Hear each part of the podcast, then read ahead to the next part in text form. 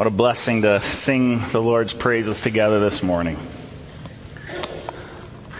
Well, I want to just uh, share a few quick uh, announcements with you today as we begin. Uh, I wanted to make sure that those of you watching at home had a chance to hear these as well, so we saved them for uh, this time here before our sermons. Uh, last week, you may have heard uh, these announcements as well, but um, we had some important news to share in regards to one of our beloved staff members here at Lakes Free Church, Bev Phillips, our Care Ministries director for the last 50 15 years here at Lakes Free, is going to be retiring this fall. And uh, so uh, uh, the last uh, week of September will be her her uh, last week of employment here at Lakes Free in her position. And uh, we're certainly going to miss Bev. She's been a huge, huge blessing to our church for so many years. And and with her departure, we wanted to invite you to join us. We're going to be having an open house celebration for Bev on the evening of Sunday, September 20th. So if you want to mark your calendars and come on out. That'll be at 6 p.m. that evening. It'll be uh, about an hour and a half open house style, so you can come as you're able. And uh, it's just a great opportunity for us to just express our love and thanks and appreciation uh, to Bev. So uh, please make note of that. Also, too, want to remind you and invite you to join us uh, here Sunday morning in two weeks, uh, August 23rd, for our baptism services. We're going to be having two worship services here as normal at 8, 8.30 and 10 10:30, but uh, we've got about a half dozen people who are going to be baptized that morning, and we're really excited to celebrate their baptisms together. And so, uh, if you're here either at the 8:30 service or the 10:30 service, you'll have a chance to uh, to join us in celebrating baptisms at uh, uh, one or both of those services if you should choose to attend them. Uh, we'll have our regular time of worship, our regular time of teaching, and then at the end of the service, we're going to make our way outside and celebrate those baptisms that morning morning. So it's going to be a great time, and I encourage you to come and join us for that. If you are still at all interested in being baptized this year, we would love to talk to you, but we need to hear from you soon. So here's the thing. Uh, if you've been on the fence about getting baptized, call the church office this week. Ask to talk to Pastor Stephen, and we'll get you uh, all the information you need to know uh, to, uh, to join us as part of that baptism service. It's uh, a great step of faith. It's an act of obedience to our Lord. It's something that all of us as believers uh, should participate in. And so we really want to encourage you to uh, consider that if it's something that you haven't had an opportunity to do yet at this point in your life. Well, this morning we are going to be continuing on in our series in the life of Joseph. Uh, I don't know about you guys, but I've been uh, personally extremely blessed over the course of this summer as we've had the chance to study uh, the life of Joseph and see God's sovereign work in, in orchestrating his protection and provision for the nation of Israel. And today we're going to continue on in this series, but uh, we are now hitting the home stretch here, friends. We have about three weeks left in our uh, series studying the life of Joseph. Uh, if you've been with us here in recent weeks, you'll know that uh, we've seen God has done some incredible things here in the life of Joseph and his family. And uh, we're going to continue on with that story here this morning. Just yesterday, I was uh, up at our family's cabin. Uh, we have a place near Hayward, Wisconsin, up in northern Wisconsin, uh, uh up uh, up in northern Wisconsin, and uh, I was sitting out down by the lake shore watching my kids do some swimming, and all of a sudden, some activity in the trees around me started catching my attention. I began to notice these squirrels running around, jumping around from branch to branch, and there were four or five of them, and they were just full of activity. I mean, just all over the place, running around, jumping, climbing, chasing each other, uh, all over the place. And I couldn't stop watching these squirrels. It was just fascinating. And, and as I saw these squirrels running from place to place, from tree to tree, from branch to branch, it, started getting me thinking of how much our lives are like the activity of those squirrels. You know, so oftentimes it feels like, at least for me, I'm just running from one thing to the next, uh, you know, busy from meeting to meeting, uh, work responsibilities to family responsibilities. And it's like there's just this constant race of activity in our lives where we're just going from one thing to the next. And, and, and, I looked at these squirrels and I thought, you know what? We're not very different from these crazy squirrels running around. But it was interesting because as I watched those squirrels, after a few minutes, I began to notice that the activity of these squirrels wasn't pointless. The activity of these squirrels wasn't random. Yeah, they were running around all over the place, but the more I watched them, the more I began to recognize that these squirrels were actually very focused and very much on a particular task. See, these squirrels, as I began to watch and notice more closely, were jumping around these trees, running from tree to tree, scouring the ground, and all along they were looking for nuts, for acorns. These squirrels were gathering their acorns in preparation for the winter. And I started thinking about how many times over the summer I've been watching these squirrels running around the yard, and I began to realize the whole time the whole time. If you watch the squirrels in your yard, the whole time, what are they doing? They're gathering acorns. They're storing up. They're preparing for the coming winter. Their activity was very intentional, very purposeful, very much focused and directed. And the more I thought about that, and the way we too run through life from thing to thing, from place to place, from activity to activity, the more I started to question myself, eh, does my life share the same kind of focus and intentionality and purpose as those squirrels? Am I single mindedly focused on the pursuits that matter most? You know, those squirrels knew they didn't have time to waste.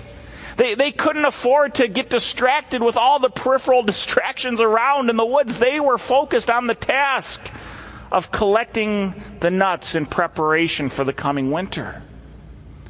And I started thinking how, as God's people, friends, we too need to have this single minded focus we too need to recognize that, that our lives are short. The time is short. We don't know when the Lord is going to return. It may be very soon.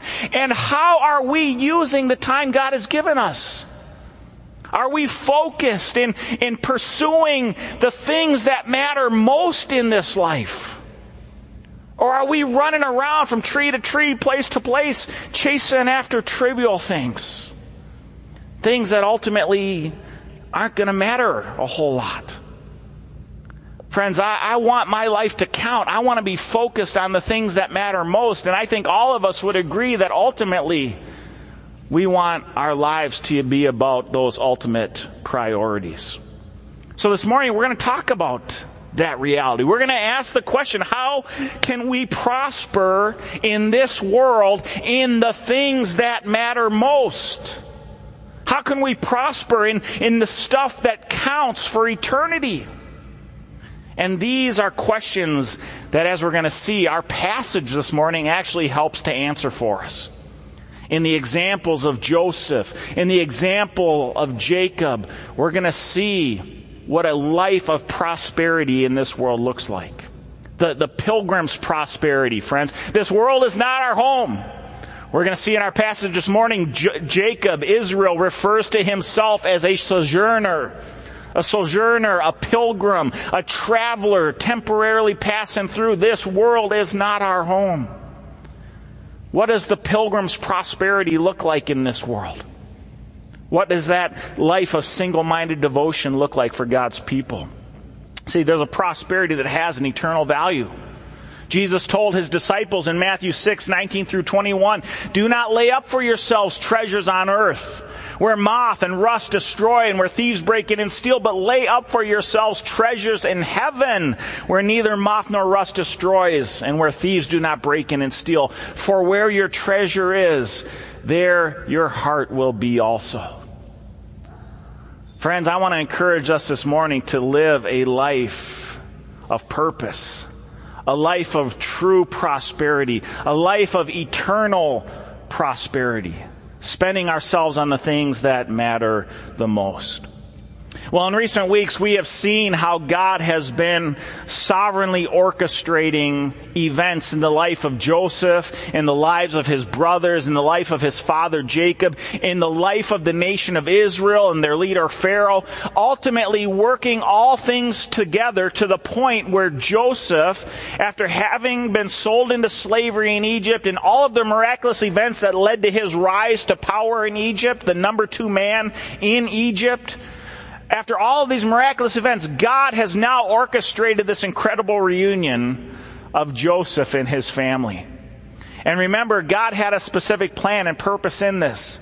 Remember last week, Pastor Stephen talked about how God brought Joseph's family, his brothers, his father Jacob, Israel, to Egypt for a specific purpose. He had the plan of using Egypt as an ark an ark, a, a, a savior, a, a source of blessing and prosperity for God's people to lead them through the time of famine that was engulfing the world. God had put Joseph in this position of power to protect his people and to save his people and to preserve them for his future plans for the world. God had promised Abraham all the way back in Genesis chapter 12 that he was going to bless Abraham and make him into a great nation. And through Abraham, all the peoples of the world would be blessed. And, and we see this taking place here in the story as God has led his people now into Egypt to protect them, to preserve them here in this foreign land temporarily during this season of famine, to build them up, to grow them, to prosper them, so that ultimately they could return to the promised land and be his people providing blessing to the world. That was God's agenda in all of this. And, and as we're going to see in our passage this morning, God did prosper Israel and his family greatly in Egypt. He prospered them with many material blessings, with, with growth as a family, with wealth as a family. But I want to argue this morning, friends, that there's an even greater prosperity that we see here in our passage today. There's an even greater prosperity that God desires for his people than simply the material blessings of this world. There's a prosperity that has eternal value. And, that's the prosperity I want us to focus on and learn from and hopefully take away and apply to our own lives today. So, so we're going to look at our, our passage this morning. We're in Genesis chapter 47 today. And as we look at our passage, I want us to look and, and think through together three pursuits that we see here in our passage. In the examples of Joseph and Jacob, three pursuits that lead to a prosperity of eternal value. If you'd like, I'm going to invite you to stand for the reading of our scripture. Don't feel obligated to do this, but if you want to stretch your legs a little bit here as we get into our sermon, feel free to stand and join us.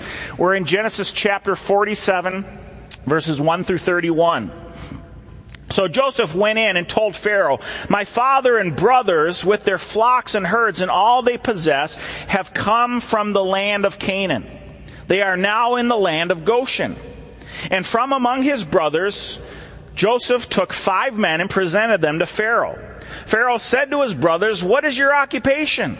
And they said to Pharaoh, Your servants are shepherds, as our fathers were. They said to Pharaoh, We have come to sojourn in the land, for there is no pasture for your servants' flocks.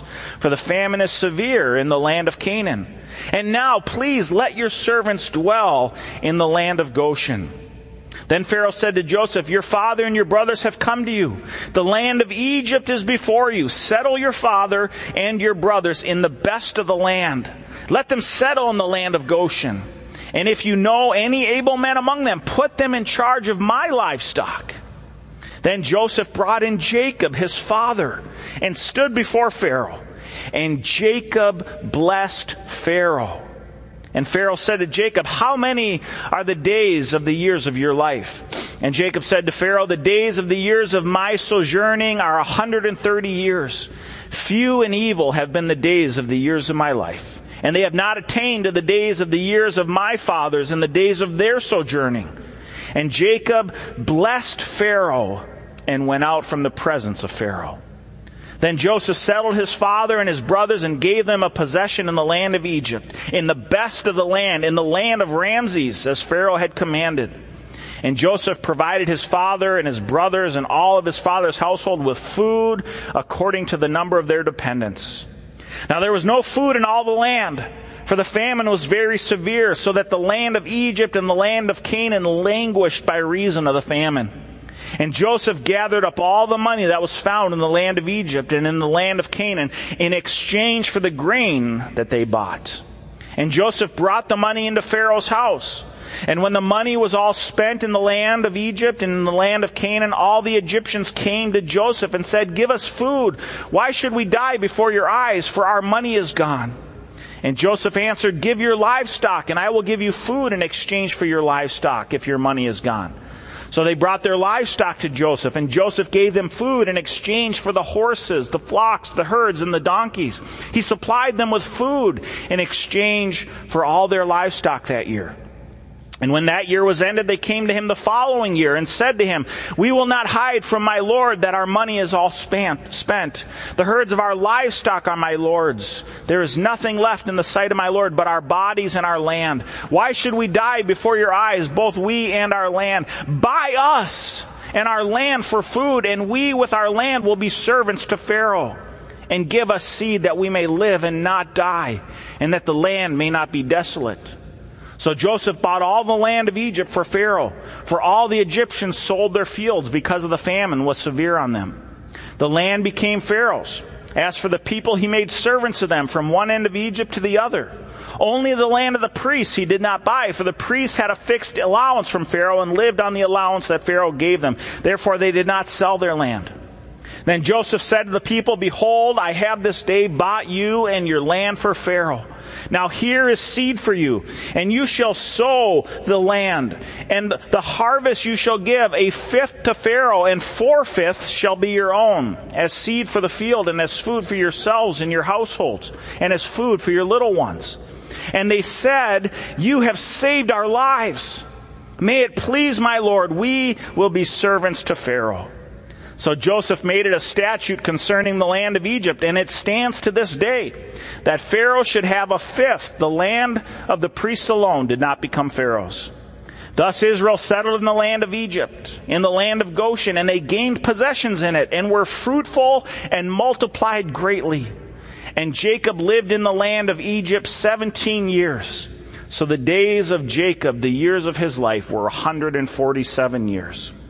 And when the time drew near that Israel must die, he called his son Joseph and said to him, If now I have found favor in your sight, put your hand under my thigh and promise to deal kindly and truly with me. Do not bury me in Egypt, but let me lie with my fathers. Carry me out of Egypt and bury me in their burying place. He answered, I will do as you have said. And he said, Swear to me. And he swore to him. Then Israel bowed himself upon the head of his bed. This is the word of the Lord. You may be seated. What an interesting story as we see the ways in which God prospered Israel in the land of Egypt. But not just how God prospered Israel, but how he used Joseph and his wise administration to prosper Pharaoh and to literally save the people of Egypt. Friends, all of this was in fulfillment of the promise that God had made to Abraham hundreds of years earlier.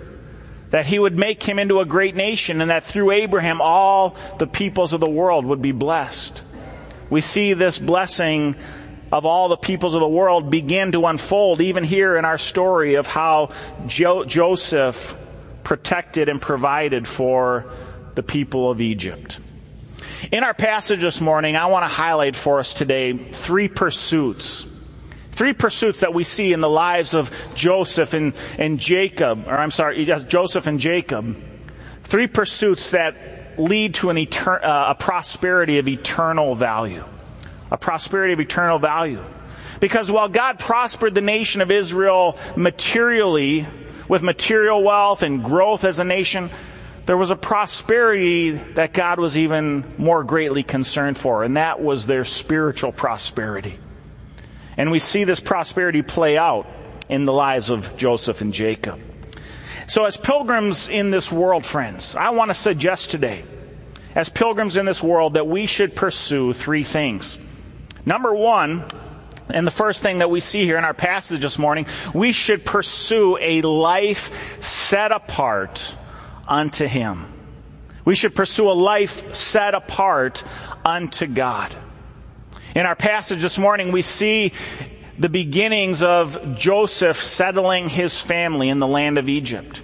If you recall last week at the end of chapter 46, Joseph had begun to concoct a plan with his brothers to assure that they would be settled in a particular area of Egypt, the land of Goshen.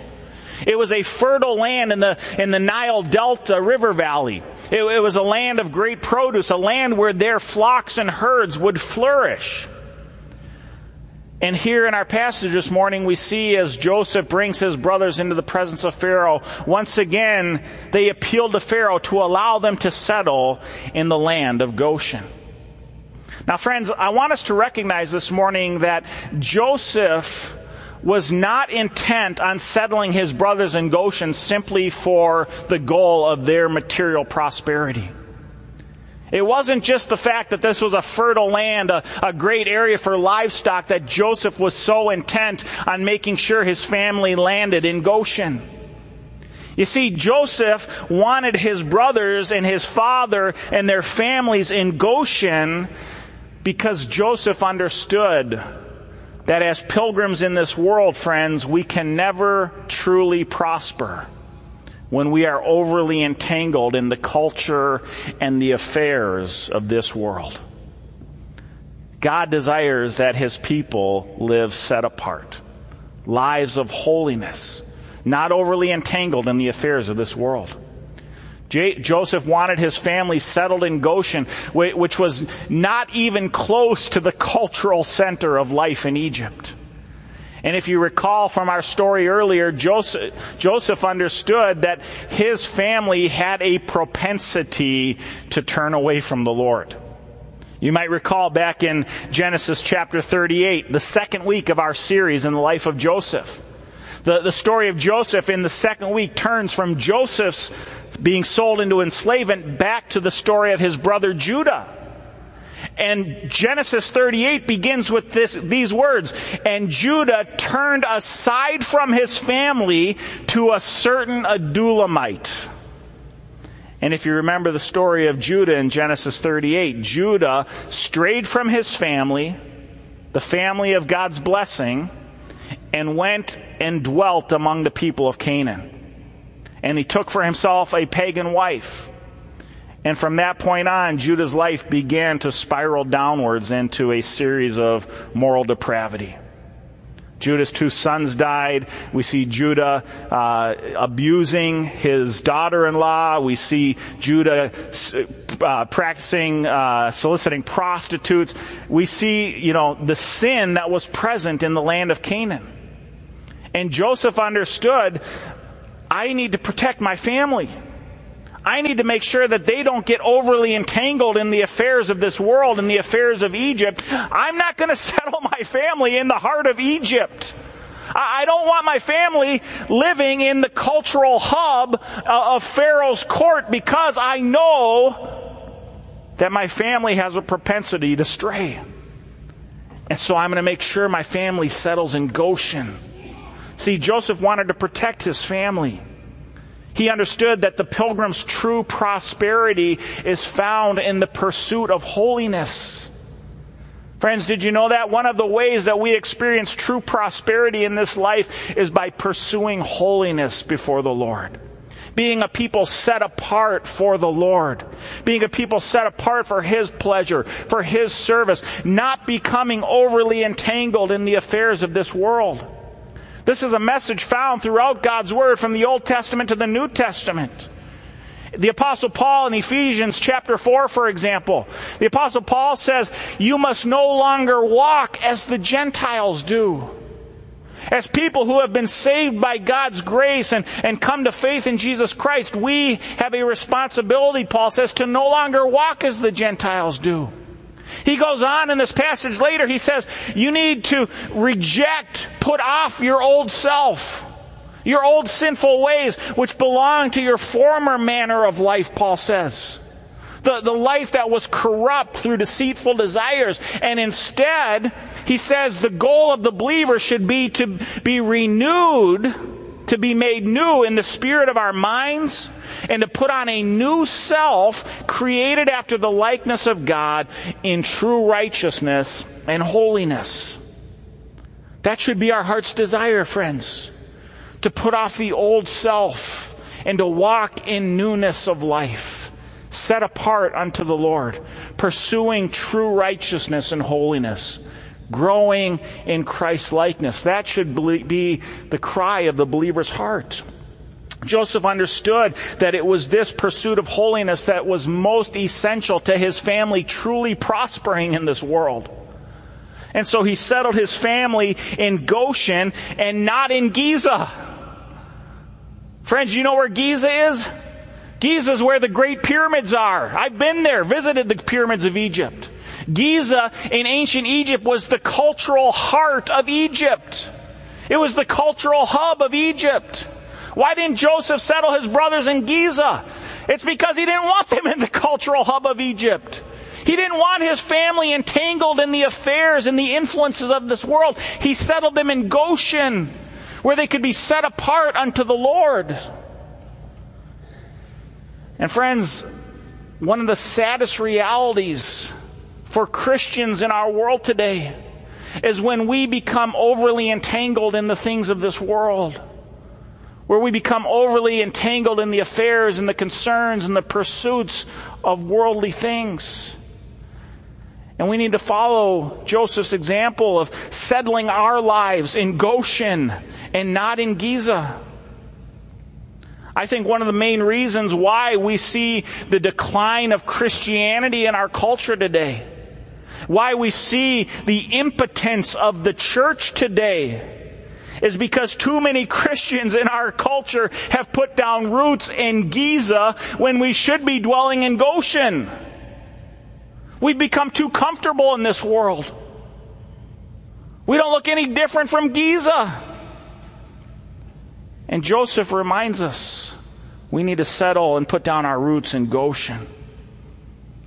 Friends, when we look too much like the world around us, we lose our power. We lose our vitality. We lose our influence and our witness.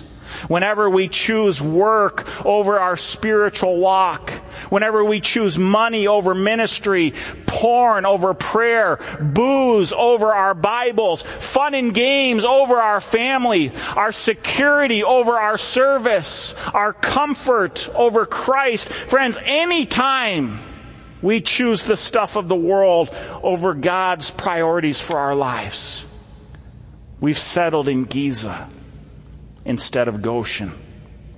Friends, we end up looking no different from the world around us. And we lose our vitality as witnesses to the gospel. And so I want to ask you this morning, I think one of the main applications in this whole passage today, where are you dwelling? Where are you dwelling today? Have you set up shop in Giza? Or are you living a life set apart to the Lord in Goshen? Friends, we can't avoid being in the world, but we don't have to be of the world. Choose to honor Christ by pursuing a life of faithfulness to Him, of righteousness and holiness, by being set apart from the pursuits and affairs of this world. Now, secondly, this morning, as, as pilgrims in our world, we see the example here that we should pursue a life of blessing to others. We should pursue a life of blessing to others. In verses 7 through 26, we see how both Joseph and Jacob extended blessing to the world. And we too, friends, need to be a people of blessing, both in word and in deed. In the words we speak and in the actions, the way we live our lives. We see this here in our passage. In verses 7 through 10 of our passage this morning, we, we find this incredible scene. We, we see this humble old shepherd, Jacob, also known as Israel, the name God had given him. We see Israel coming into the presence of Pharaoh. humble, old, over 100 years old, walking into the presence of Pharaoh, the most powerful man on earth at this time. And here Jacob offers a blessing to Pharaoh. In verse 7, we read Then Joseph brought Jacob his father in, and he stood him before Pharaoh, and Jacob blessed Pharaoh. Now, friends, Moses, who wrote these words, doesn't elaborate on this blessing. But I'll tell you something every Israelite who read those words would have understood that this was no small gesture on the part of Jacob. For Jacob to offer a blessing was a big, big deal in the Hebrew understanding of just what it means to bless someone. See, for us to fully understand and appreciate what's going on here, we need to understand two things this morning. We need to understand the significance of blessing in the Hebrew culture, but we also need to recognize the picture of contrast that's going on here between Jacob and Pharaoh. What does it mean for an Israelite, for an ancient Hebrew, to offer a blessing of someone? Well, when we read in Scripture a blessing being offered on behalf of another person, every single time we see a blessing offered in Scripture, we discover that it's actually an expression of hope in God's faithfulness to the person being blessed. It's conveying a personal desire that God, in His faithfulness, would bless the person you're speaking a blessing upon to, to offer a blessing in, in, in Hebrew culture was almost like a prophetic experience. It, it, it, was, it was with the understanding in Hebrew culture that a, a word spoken on behalf of God was as good as a deed that was done. Now, obviously, as, as finite human beings, we don't have the power to call upon God's will and, and bring into being anything we desire. So, so there's not exactly that specific connotation of a prophetic, this is definitely going to happen. But when a Hebrew would bless somebody, it was asking God to demonstrate his faithfulness to that person in a specific way. And many times in scripture we see these blessings then prophetically fulfilled. And so when Jacob blesses Pharaoh, what Jacob was doing here was actually conveying on Pharaoh the favor of God. Jacob was speaking a blessing into Pharaoh's life, believing and expecting that God would fulfill that blessing. And of course, in our passage, we see God do just that. God honored Jacob's blessing in the life of Pharaoh, and God blessed Pharaoh abundantly through Jacob and through Joseph God had told Abraham hundreds of years earlier Whoever blesses you, I will bless. Whoever curses you, I will curse. Pharaoh, under the blessing of Jacob, blessed Israel and in turn received God's blessing over his life. And friends, I want you to notice not only the reality of the blessing that Joseph spoke, but I also want you to notice the contrast that we see here in the scene. Here's this humble old shepherd, Jacob, right? I mean, you can just picture, you know, Joseph, you know, carrying his father in, you know, leaning on his shoulder, walking him in to see Pharaoh. Not only was Joseph, you know, hundred, uh, over a hundred years old at this time, but he was, he was just a humble man. He was a shepherd. And we already saw last week in Genesis 46 that shepherds were despised by the Egyptians. So, so you can imagine this humble old man being ushered in by his son Joseph and the court of the Pharaoh looking on at this shepherd with almost this air of disgust as he comes into the presence of Pharaoh, the most powerful man on earth, in all of his wealth, all of his opulence, a man who Egypt literally believed was God in flesh, the divine manifestation of Ra, the sun god.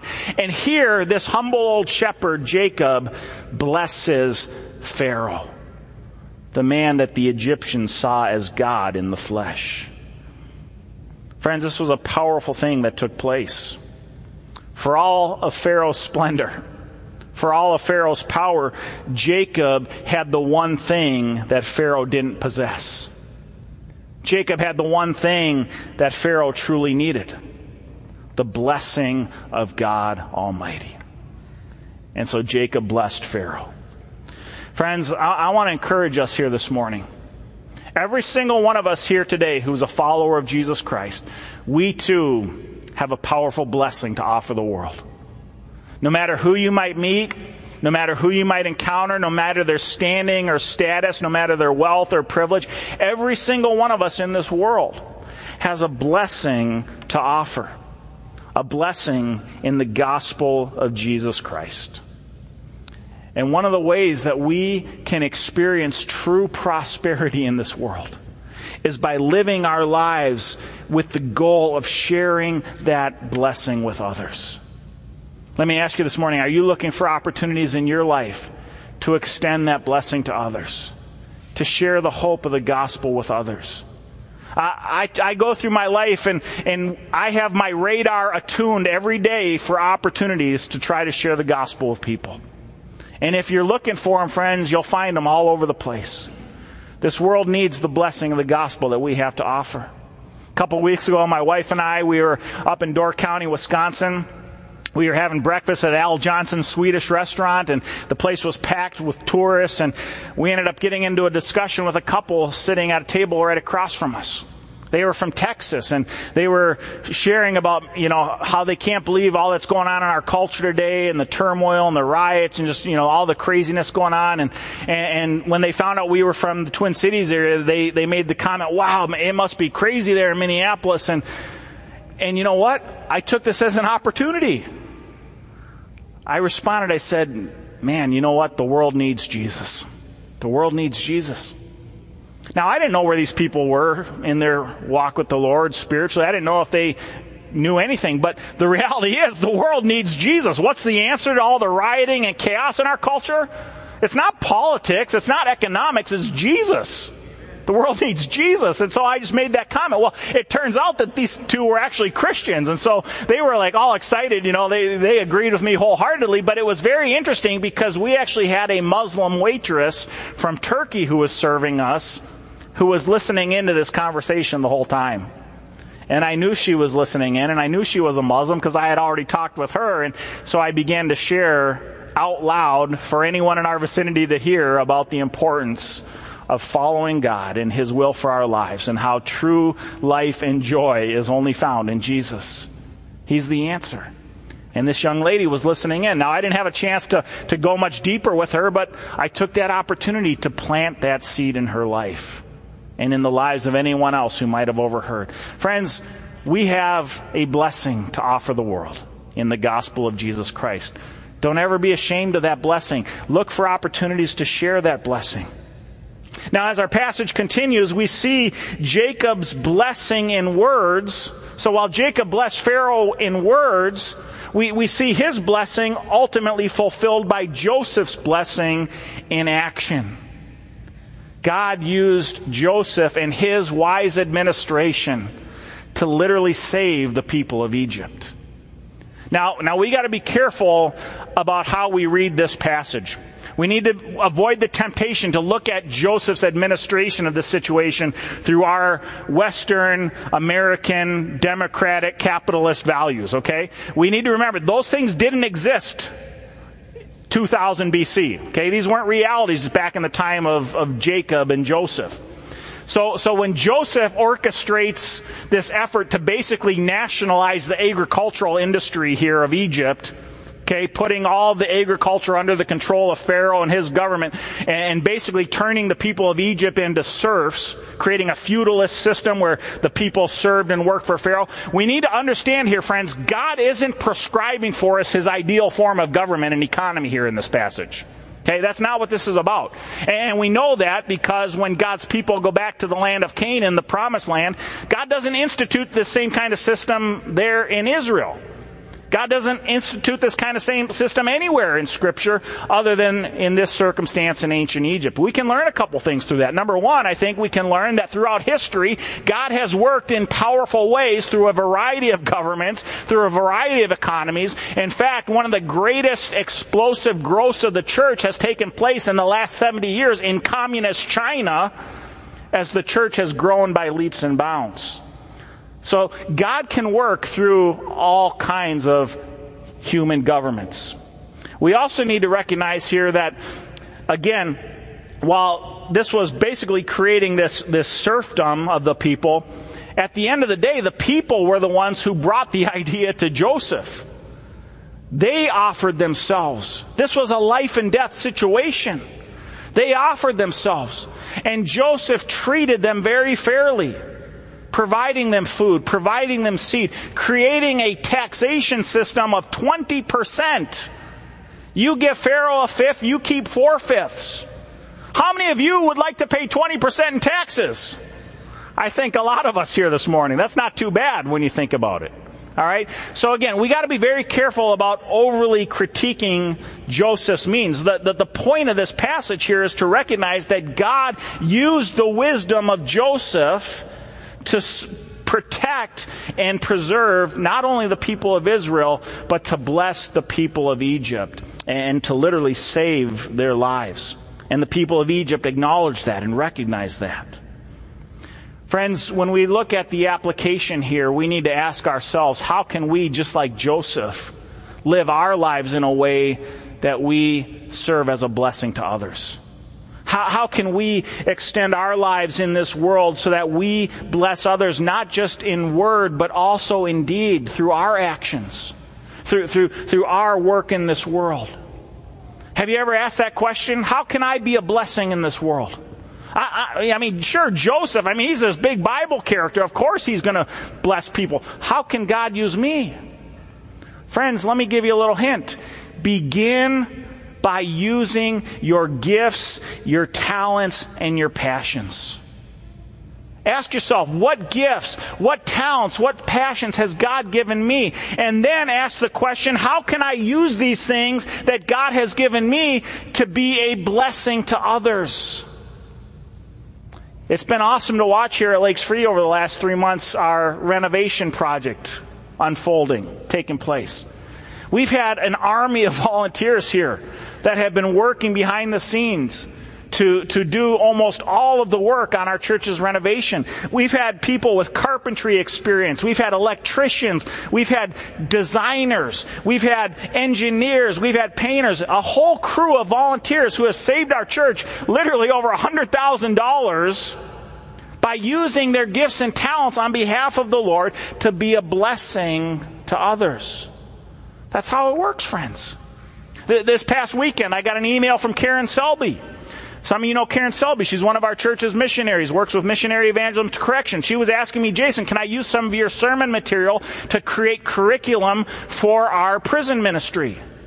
And I'm thinking to myself, now here's this lady. She's not going to be doing renovation work. She's not picking up a saw and a hammer, building a stage. That's not her gifts.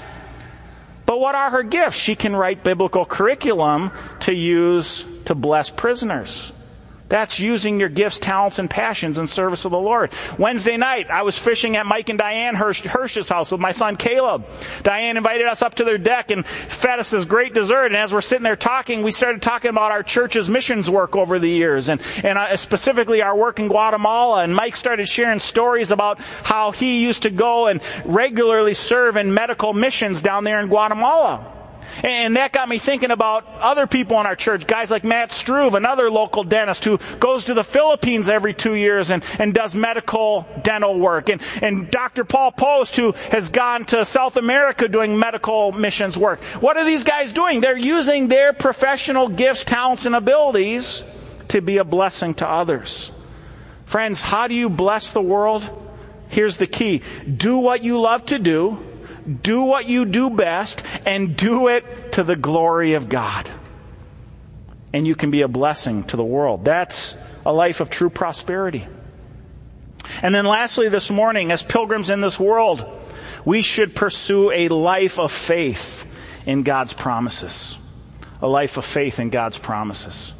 Our passage ends with this interesting scene of Jacob as he comes to the end of his life calling Joseph in and, and basically compelling Joseph, arguing with Joseph, take me back. Don't let me be buried in Egypt. Take my bones back to the promised land. I want to be buried in Canaan, in the land where my fathers are buried.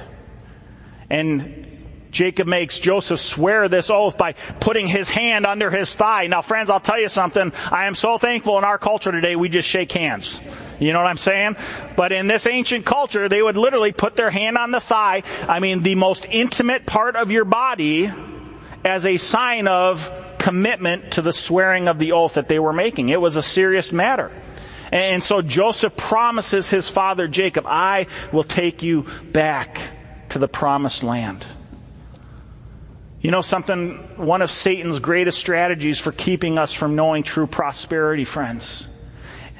He tries to distract us by taking our eyes off of the eternal inheritance that is ours in Jesus Christ. He tries to lure us by buying into the lie that this world is a better home. And we forget that our true home is he- heaven. We forget the promise of eternal life and the blessings of our eternal inheritance, and we get so caught up and distracted in this world. But we see here in our passage, Jacob didn't buy that lie. Jacob never wavered in his confidence in God's promises to him and his ancestors. Jacob didn't want to be buried in Goshen because that wasn't the land of promise. God had promised them Canaan. Take me back to Canaan. And in that declaration, Joseph was saying to Jacob, Jacob was saying to Joseph and all of his ancestors, we do not belong in Egypt.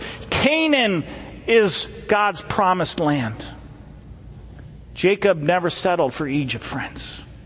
And we too should never settle for this world. In Hebrews chapter 11, we read of Jacob and his father Isaac and his grandfather Abraham. All these died in faith. Not having received the things promised, but having seen them and greeted them from afar, and having acknowledged that they were strangers and exiles on earth. For people who speak thus make it clear that they are seeking a homeland. If they had been thinking of that land from which they had gone out, they would have had opportunity to return. But as it is, they desire a better country. That is a heavenly one. Therefore, God is not ashamed to be called their God, for he has prepared for them a city. You see, friends, for Jacob, it wasn't even so much Canaan was his ultimate goal. Joseph and Jacob understood that Canaan represented a true home, their heavenly home, their eternal relationship with our Creator God.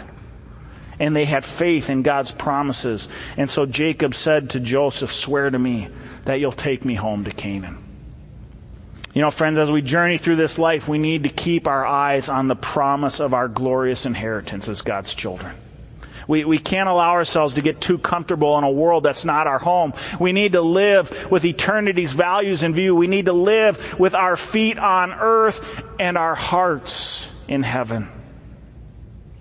And we do that by keeping our eyes on the promises, the eternal promises that God has given us of our glorious inheritance in Jesus Christ. As we close this morning, I want to just point out one last thing in verse 31. I want you to notice how our passage ends this morning. After Jacob makes Joseph commit to this promise to bring him back to the promised land and bury him there, then verse 31 tells us that Jacob, Israel, bowed himself upon the head of his bed. He bowed himself on the head of his bed. Friends, please understand, Jacob wasn't falling asleep here.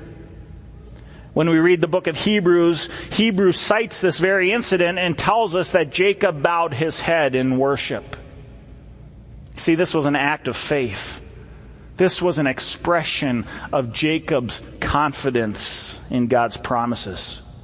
Jacob's hope in God naturally manifested itself in a posture of worship. And friends, I want to ask you this morning what's the posture of your heart today?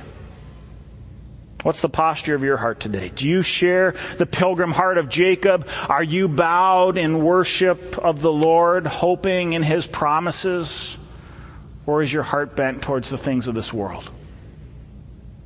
In Matthew 6:33, Jesus told his disciples, "Seek first the kingdom of God and his righteousness." And then all these things will be added unto you.